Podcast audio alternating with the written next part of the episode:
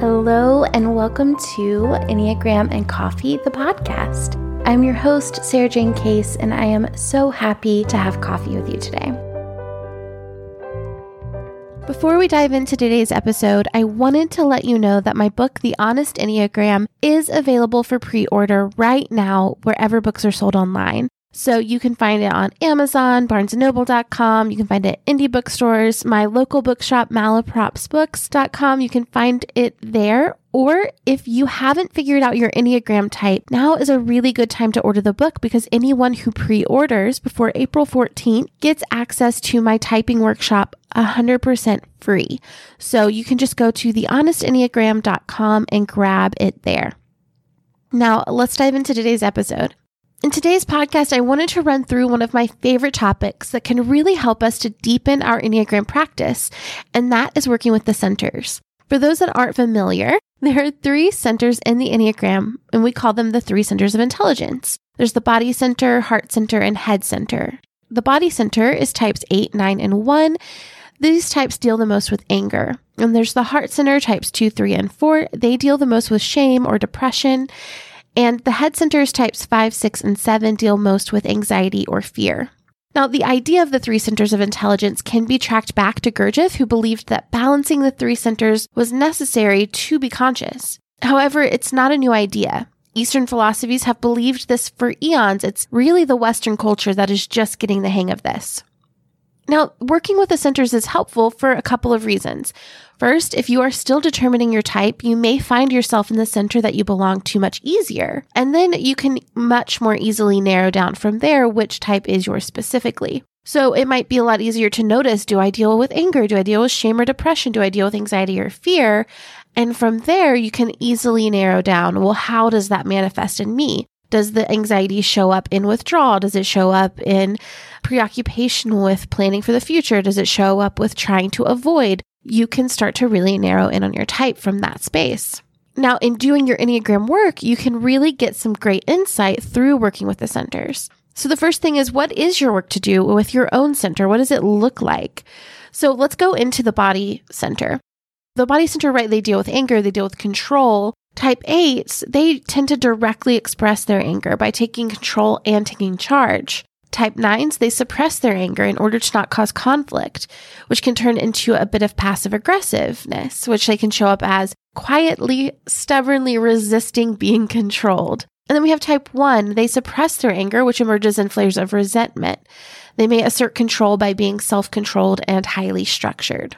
And then in our heart center, we have these types that tend to focus on re- their relationship to shame and then cultivating an identity that really allows other people to see them the way they want to be seen. So type twos, they create an image of being likable and thoughtful.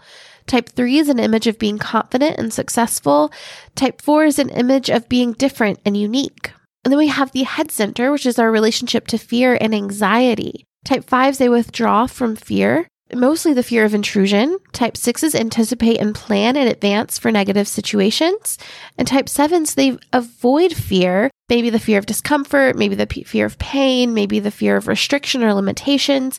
And they do this by continuously engaging in new ideas or thoughtful or exciting experiences. We may find that we have a stacking of centers head, heart, body in like a specific order. So, one that is dominant, one that is secondary, and a third that is neglected. So, what can it look like when each of the centers are neglected? So, when our body center is neglected, we may find that it's harder to take action. We may lose groundedness and we may sacrifice presence of being. When our heart is neglected, we may find that we have a harder time accessing empathy and compassion. We could struggle in relationships, or we may even have a hard time being honest with ourselves about how we feel in a given moment. When our mind is neglected, we may find that we ignore our needs, forget to entertain hobbies or interests that are exciting for us, and we may become overly compliant with systems and structures that have been laid out for us. You may even find that some people believe that you don't have to be dominant in the center of your type. So you could be an eight with an overdeveloped heart center or a seven with an overdeveloped body center. That is one way to think about it. Now, these centers can be particularly complicated for 3, 6, and 9. This triangle in the center of the symbol actually shows up as conflicting points in each of the centers.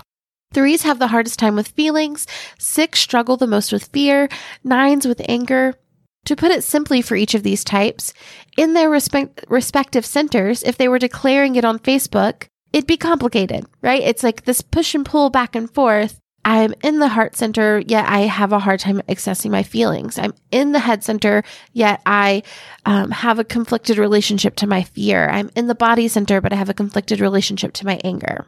Now, how can we get intentionally in touch with each of the three centers? Because here's the truth when we're not doing that, we're limiting ourselves by living out of only one center. If we want to be truly awake in our life, if we want to have full access to what's available to us, we're going to want to access all centers of intelligence.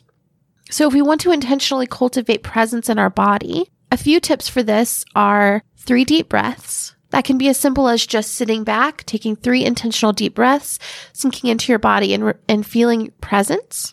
Aerobic exercise. I also really love no- yoga nidra.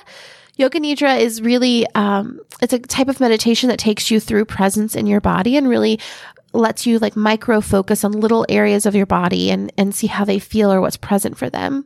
Another great practice is the five rhythms dance. This is a way of dancing that kind of takes you through a life cycle of celebration, of grieving, of death, and really lets you get into your body. If you want to intentionally cultivate your heart center, you will need to slow down.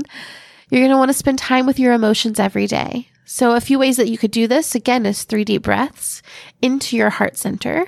You might practice journaling, daily journaling, or talk therapy, one of my favorite practices as someone who has had to intentionally cultivate my heart center is to go watch a sad movie by myself. Having feelings is something that I don't like to do in front of people. So if I can go watch a movie alone and I can access my emotions through the emotions of someone else, it can really let me to get honest with myself about what I'm feeling and what's in my heart center.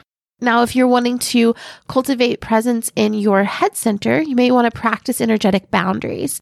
So, how can you create an energetic space where you're not giving your time and your attention out to other people, but instead you're focused inward on yourself? You may ask yourself, what would I express interest in if no one was negatively impacted? And allow yourself to cultivate that interest. For you, it's time for you to focus on what lights you up. So read books of interest, take time alone, watch a documentary, whatever you need to do to really get into your curiosity. Again, this is a small taste of what working with the centers can look like, but you may want to check out the work of Kathy Hurley, Theodore Donson, or Chris Heuertz has a great write up of the centers in his book, The Sacred Enneagram. So if you want to dive deeper, I encourage you to go into those. For those of you who are new to the centers, I would love to hear anything and everything you have to share about them over on Instagram. Let me know how you liked today's episode. As always, reviews mean a lot to podcasters. It helps us to get the information out to new people and helps us to get seen by new eyes. So if you have a second, just pop on over, leave a five star review. If you want to write a message, that would be awesome. But even just tapping the five stars is a huge help. So thank you so, so much for being here. And I will see you in the next episode.